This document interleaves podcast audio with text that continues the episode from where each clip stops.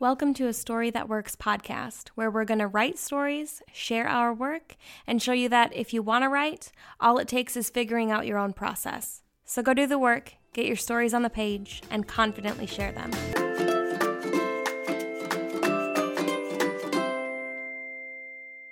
I'm Rebecca. And I'm Caitlin. Welcome to our first official episode of A Story That Works. But that's in the intro, so it's fine.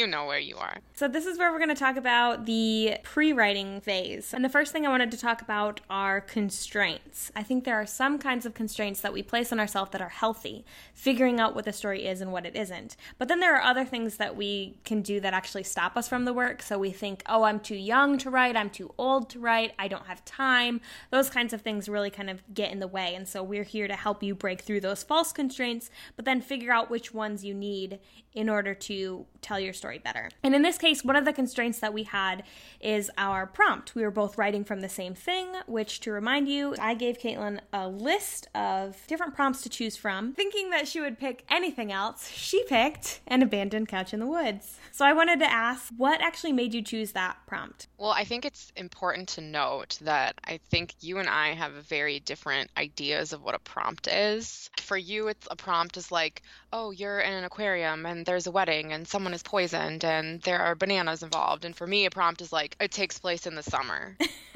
and you have to talk about the color blue. Yeah. So I think out of all the ones you sent me, for once, I mean, I like spooky things, and so an abandoned couch in the wood jumped out at me right away. But it was also the least specific because mm-hmm. you could really go anywhere with it. And I think it's more interesting to me to see what we come up with when we have such a broad idea instead of like this is exactly where you need to be, and here are the elements that you need to have, and blah blah blah blah blah. I mean, to be fair, I've written a couple different stories with the NYC Midnight prompts, and that asks you to write a story in 48 hours and they'll give you a genre, a subject, and a character, or a genre, an object, and a location. I like those types of prompts because those like you can go anywhere. But even at, like when I was googling story prompts, they're all just so specific and so involved, and I feel like that really puts me in a box. I don't like to be, you know. We're very different in that sense. I think that the more constraints I have, kind of sometimes the easier it gets to be, and I also think that even with sort of three different constraining factors. Like if you have a genre a character and a location or a genre an object a location whatever we can still go anywhere and do anything with the story. It's just that you have an idea of what the story actually is because a genre is ultimately just like what change happens on the specific value scale. So if you have a horror story, you know that's life and death, and so you have a monster, and there are certain things that you kind of know intuitively from that genre. And to me, in an abandoned couch in the woods, it's like that's not a story. That's that was an image that I was inspired by on a walk in the woods with my family. Which is funny because I wrote it down. and you uh, you know, you chose it and for me, that was just like, I have absolutely no idea how to turn that into a story at all. So, in your words, like, what makes something a story?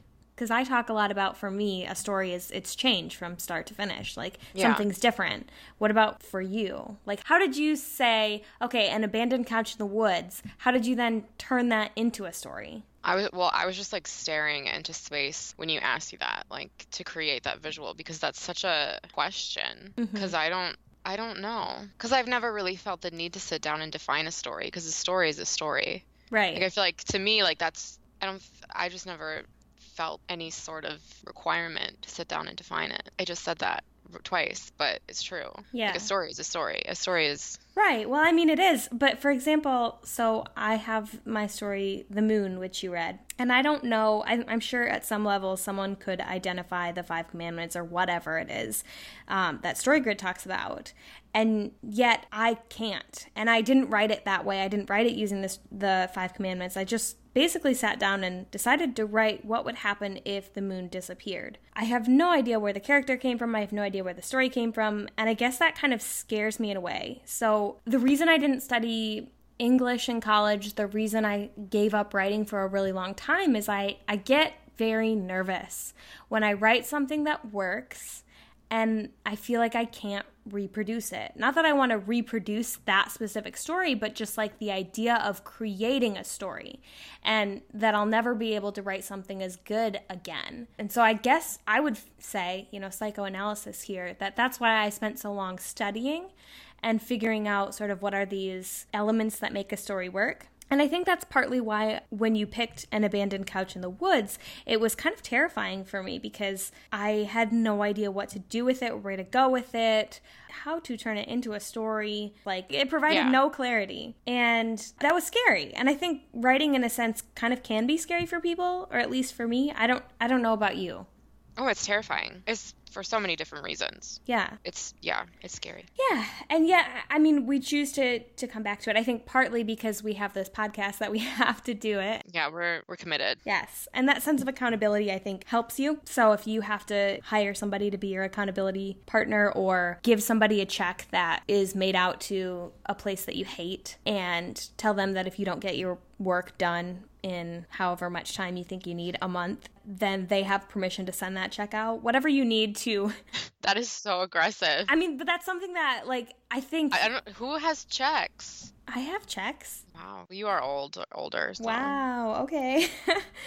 no, but I, like in whatever way you can, give yourself a sense of accountability. I mean, you you do that, or you should do that, because that's the only reason I think I finished this story. Not that it's great, not that it's it doesn't have changes to be made, because I think it does, but some part of me was very intimidated just to even attempt this kind of a prompt. And I guess that's why I've done some of those NYC Midnight stories. I paid to submit a story that I had to write in 48 hours or whatever. And so everything I had went to that story because I wasn't going to just throw away $45 or $55 or whatever it was. Yeah.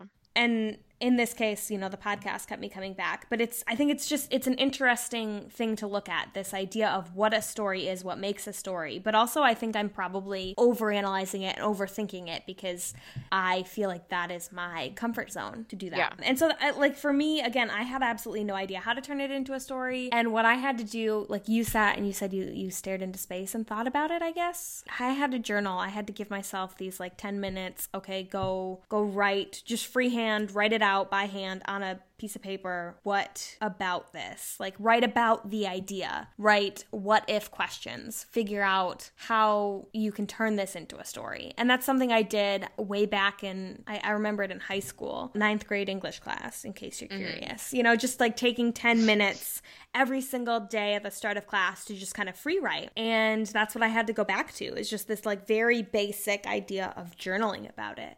And i came to then my first idea of, of okay, why would this couch be in the forest and how did it get there? And so my first idea was then, okay, well, I'll write a story about delivering this couch. And the change then is that the couch goes from one location to another. And I took some time with that story, kind of writing it out and figuring things out. And, you know, it ended up going nowhere, but at least I had the practice of figuring that out. So I thought that was interesting for me is just to kind of go to this very basic idea of just journaling where there's no pressure, where you can get words on the page page just for fun and have them there and see what happens. Well, I don't think this whole thing was entirely fair because I read the prompt and it jumped out at me and like the wheels started turning in my head and I was like I can work with this. When I was younger, I always really liked doing visual prompts where someone would give you a picture and be like create a story from this picture. I loved doing that and I had this visual of this couch in my head and so it was really easy for me to know what I was going to do because the wheels turned very quickly and then I chose the prompt knowing that I knew what I was going to do and then you had to start from complete scratch I mean, first of all, life isn't fair, right? So forcing myself into do this, creating this podcast to force myself to write was like the epitome of unfair.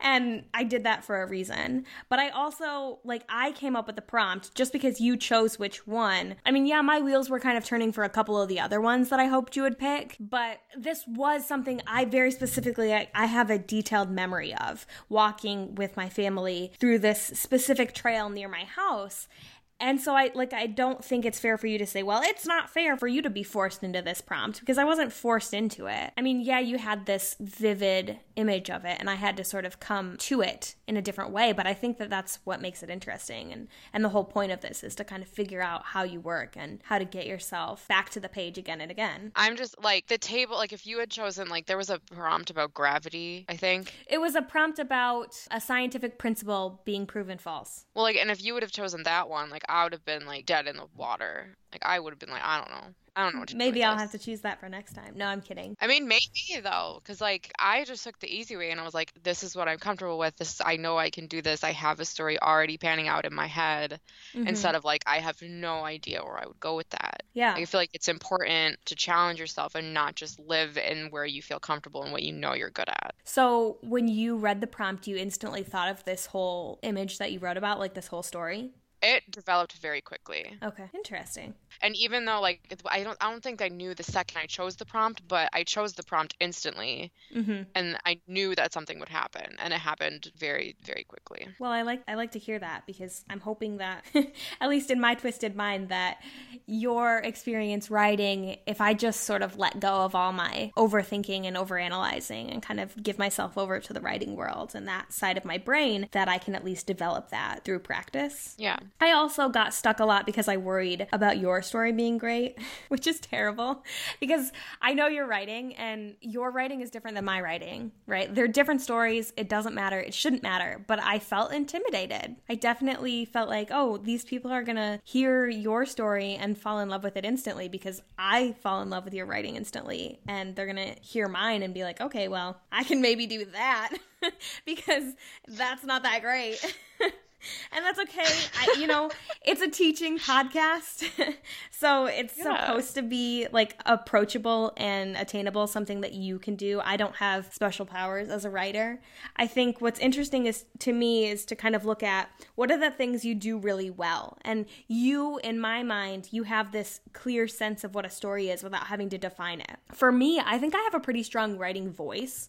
Like even when I'm just journaling out, I I can hear the thoughts in my head, and I think it comes out pretty well. Even in the story where I wrote about delivering a couch, like there was no conflict, there was no stakes. It was just kind of a bunch of nothing happening. I still had descriptive factors that I really liked, how I talked about the characters and the couch itself and everything. Like I think it sounded pretty, but sounding pretty isn't enough, right? Like it's not a story just because it sounds good. Well, I mean, some books can get by. But I think you should I think you should go back to that couch story sometime because I think you were building up to something really interesting and intriguing. But you could also tell that you had absolutely no idea what the fresh hell was going on. Like I didn't. But I like. But like, if you if you ever figured it out, I think that you should go back to it and not just abandon it like a couch in the woods. yeah. Well, I did a lot of brainstorming with that, and I kept asking myself question after question about what is going on. Why are they delivering this couch? And I just nothing came to me. Nothing right. stood out. It was just like, okay, so they deliver this couch in the woods. So what? And then I kept thinking, well, what if they deliver it in the couch and it's the same couch that ends up in your story? oh my gosh! Crossover event. Crossover event of the century. No, that's Avengers, but whatever. Oh my gosh, do not. We won't. but no, like still too soon. It is way too soon. But no, I feel like I just had no purpose for the story and and I struggle a lot with if I don't have a purpose, how do I move forward? And that's a lot in my pre-writing process is some of it happens on the page in brainstorming, some of it is just like in my head like, okay, what is this story? Why do I want to tell it? Because if I don't know why I want to tell it, then nobody else is going to know why they should read it. And it's funny because sometimes like with the moon story, it just popped out. I just sat down and was yeah. like, write it and it happened. But then a lot of things I have to sit and kind of it's like pulling teeth. Well, I think sometimes the purpose of the story reveals itself as you go or as you finish, or maybe you think it was a certain purpose and then it turns out to be something else. Well, and I think that's a perfectly valid thing to happen. It just yeah, sometimes you're just surprised. But like I still can't quantify what the purpose of the moon story was. Not that that's the story we're talking about, but Well, I think the moon story is cool because you don't have to look the purpose in the face. Right. You know, you don't have to be like, "Here, I'm going to put this purpose on this platter and here you here you go." It's up for interpretation about you what you want to take away from it. It doesn't have to have one purpose. You can listen to a song that's very clearly about something else and apply it to your own life and have it be super relatable. The reason I struggle with it and the reason I'm like, "Oh, I need to have a purpose" is because I sat down and wrote the moon in one sitting and it was yeah. the first draft draft that I sent to them and that they wanted to publish. And it was just a journal exercise for me. Like I typed it, but it was exactly like the same thing of, okay, here's 10 minutes, write this many words. Because at the time I was like, I need to get myself to write every day. And so I have to write 300 words and get the writing done. It, it doesn't take that long to do. So you can do it. And that's what came out. And that was great. I, I really liked it, but I have no idea where it came from. And so how can I replicate the process to continue to create stories? That's, that's where the question comes right? Like now mm-hmm. I don't know how to do it again. And that's what frustrates me the most. And that's again why I stopped writing for a really long time. And so we have this podcast to try and figure it out. And you're right. I, I don't think the point has to flash you in the face. Like there are different roles to a story where you have the writer, right. you have the reader, you have the editor. And the reader and the writer can see completely different points because they come at a story from two completely different mindsets with different lives and everything everything. So just because I have a certain point in mind doesn't mean that's going to come off on the page in such a blindingly annoying way. Right. So, I mean, it's not just okay, I have to have a point and I have to put it on the page, but no, I have to figure out why I'm writing something. And I never got that with the couch story, the right. first version of it. The second version, I did some brainstorming and I at least kind of came to an idea that I liked enough to just throw a draft on the page. So I don't know how it worked, but at least I see a way forward. And yes, there are still some things I have to fix on it. But again, I think I, I have a good handle on voice. I have a good handle on, I don't even know what else. I have a good handle on voice, but I don't necessarily on the, the core of a story or who these characters are, why are they in the story, and figuring that out, I think can help make my writing better. I think it's hard with short stories too because my first experiences with short stories were like in high school when we were always looking for like hidden meanings and metaphors mm. and all of that. And I don't think every short story needs to be that way. I don't think Mm-mm. every short story needs to be like a reflection on something.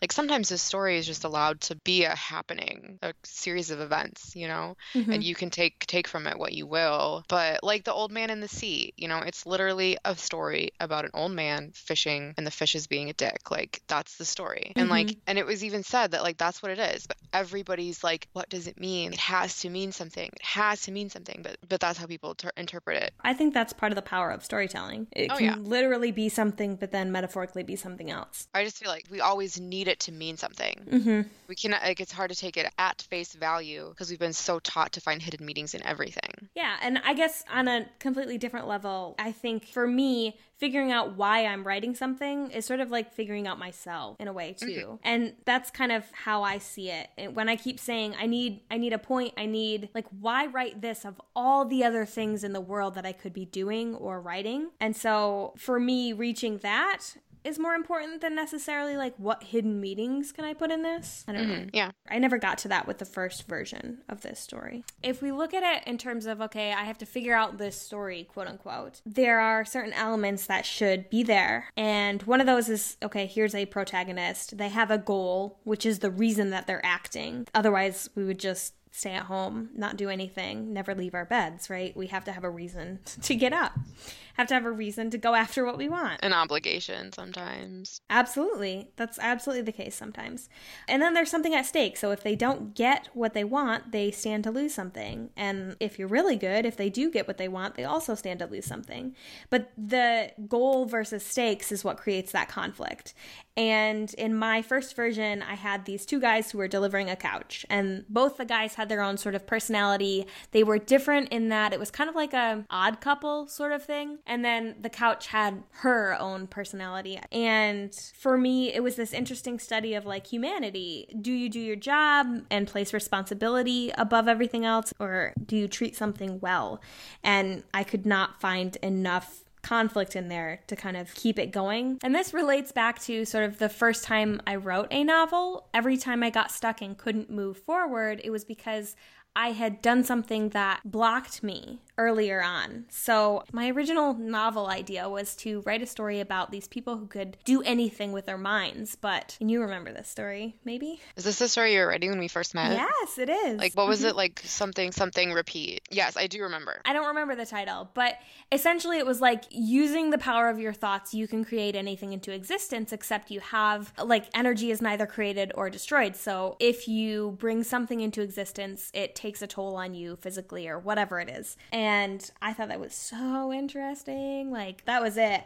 But every time I got caught and couldn't move forward, it was because something in the action didn't allow for forward momentum. And so I had to go back, figure out where that point was where I kind of went down the wrong path and start over. And a lot of writers shouldn't do that, should just go straight to the end and not worry about what's stopping them. But I, at the time at least, you know, thought that I knew better. And I did get to the end of that story. I've never looked at it again. It is in a desk drawer, never to be uncovered. But did you finish it? Did you finish yeah. the whole novel? Oh, I probably do that. It wasn't great, but that's okay. It got done. So I learned from that process that if there's something stopping me, it's for a reason. And when I analyzed this short story, The Couch being delivered into the woods, I couldn't get to an ending. And I realized that it was because of the whole story, right? Like if you don't have that many words, there's only so much that could be going wrong. And even though I loved, I was attached to this voice and, and these characters that I had created, it wasn't serving a bigger purpose enough to be on the page, but I didn't want to delete it because I liked it. And so I think that's part of why I started over with it. Can I just say that when I was, I read this draft with this couch delivery, and then I've read your new draft, and in both stories, I envisioned them going in a certain direction, and I was so hoping that that was where they were going to go. And if they went in that direction, I probably would have like burst into tears both times. What direction? I will get there. Okay. I'm just okay. letting you know. Like you were setting it up really well, and I was like, oh my gosh, is this what she's gonna do? And like if you did that, my heart went on the floor. Well, maybe there's a chance for me to edit and turn it into something like that, but my brain just didn't give it to me. That's why you got my brain. Well, exactly. That's why you're my first reader, and I hope that you know you consider me similarly. My brain is a scary place. My brain is a scary place. So I think everybody's is. Yeah. But yeah, like I, I'm interested once we get to the editing process to kind of talk about that. But what about you? I mean, you said the story just kind of instantly popped into your head. Did you have any free writing or brainstorming sessions that helped? Anything that you figured out really worked for you, didn't work for you? Well, most of my pre writing is always very internal. I've had stories building in my head that stay there and like marinate for years before I start actually writing them and trying to turn them into something. So, and I mean, this is different because it's not a novel, but it just was literally like scenes playing out in my mind because that's kind of how my creativity has always worked. It's just, I mean, that's how I just am as a person. Everything happens inside my head. It doesn't come natural to me to write things down, like write down how I feel, write down what I'm thinking. And it also doesn't come naturally to like speak it, you know, that's why I'm such like a lonely asshole. But no, it, it's very much an inner monologue, an inner, like, there's a movie always playing in my head. So, and then when I start actually writing, that's when things get a little wild. But my pre writing's not that interesting because it's just a continuous progression that only plays out in the mad landscape of my own mind. I mean, that's fascinating. I think it opens up a lot of different questions. Like, I am very good at the public speaking realm of things and journaling, but I see movies in my head too, like reading and just in general, I'll play out the same scenario a million times, mostly with fictional men, but. oh, wow. Yeah. Interesting. yeah, interesting is one way to put it. But no, I think there are similarities in the way that we think, but also very distinct differences. I have a really hard time translating that movie into words, which is, again, partially why I went to study, as opposed to just doing the work. But I also thought the work was really hard at the time and just kind of let myself marinate in that. This is so difficult, I should just go do something else. But it was all for the writing. I kept saying, oh, I'm gonna study and that'll help me get better. But really, you have to actually do the work. So, my process is to try and figure out why I'm telling this story because I think by knowing my internal thought process will help me get the words on the page better, which is extremely different, it sounds like, from yours. Which is just chaos. And I'm not saying that it always works. I mean, most of the time it works for me. Like, I tried make a habit of getting everything in my head and putting it somewhere tangible, but it's just never really been what I was good at. Just all in there. I mean, maybe I'll have to give you a really difficult prompt for next Oh my time. gosh, yeah, honestly. As long as you'll actually do the work. I know how hard it is for you to do your homework. It is. Like I might full on lose my mind. I, you know, cuz Well, that was that's been my goal all along. to make me go insane. Honestly, what are we like hell in a handbasket as everyone's grandma would say? I'm in the basket. Like, let's go. Yes, I am already insane. So you'd be in good company by turning insane. Okay, well, now that we're both insane. Yeah. A lot of writers say, okay, I've I've been writing stories since I was six years old and you know, I, yeah. I have. I I remember with my cousins we would put on a Whose Line Is It Anyway show and we would write those things. Yeah. I think partially because I've been doing that for so long, I have a lot easier time of coming up with a nonfiction story or an essay. I can do that all in my head and just type it up and, you know, my blog posts and everything. It's a one draft thing for me. Now, there's good and bad to that. Maybe maybe they're actually terrible and that's why nobody reads them. But for me, the fiction part is not as easy. And I, I think it will be interesting for you to kind of talk about that process for you and what that looks like. Like, where did this idea? Was it just something that you've just a scene in your head that you've had playing around? I mean, obviously you can't have been had it in your mind forever because you just heard about the prompt. Like, how yeah. did it? How did it just pop in there? Is it like a recurring theme for you, just like death and destruction? Well, there, I mean, there are definitely recurring themes, and I like two of the recurring themes that I always notice is either someone has a terrible mother and some sort of sibling relationship in relation to that, which is weird because I don't think I have a terrible mother. She's absolutely batshit bananas, but she's never been to that level, and I don't have siblings that I grew up with. Uh, but in another reoccurring theme that I have gone back to is pregnancy, which is also really weird because I've never been pregnant. I don't really have a tremendous desire to ever be pregnant. I'm not maternal in any way, shape, or form. But uh, multiple stories I've written about either being pregnant or the complications or whatever, or motherhood. Like it's mother, I think motherhood is like a huge theme in all of my stories. And it freaks me out because motherhood doesn't, is not something that I foresee in my life. I think that's fascinating. And, and I find myself back with this new story talking about motherhood and pregnancy and birth. And that I, it's just, it just happens. It just comes to me, and I, I don't know why. I can't sit down and pick it apart and be like, oh, I have a fascination with any of these topics because I don't actively think about it, but when it comes time to write about it, it just like pours out of me. It's so strange. Mm-hmm. I mean, you probably could pick it apart, but what's the point in that? Well, even if I try to, like, there are, there are a lot of things that you can kind of break down and be like, this is why this is the way that it is, and this is why this happens the way that it does in my brain. And I just don't know. And I think that combining with, I like to be dramatic, I like to write about high stakes situations.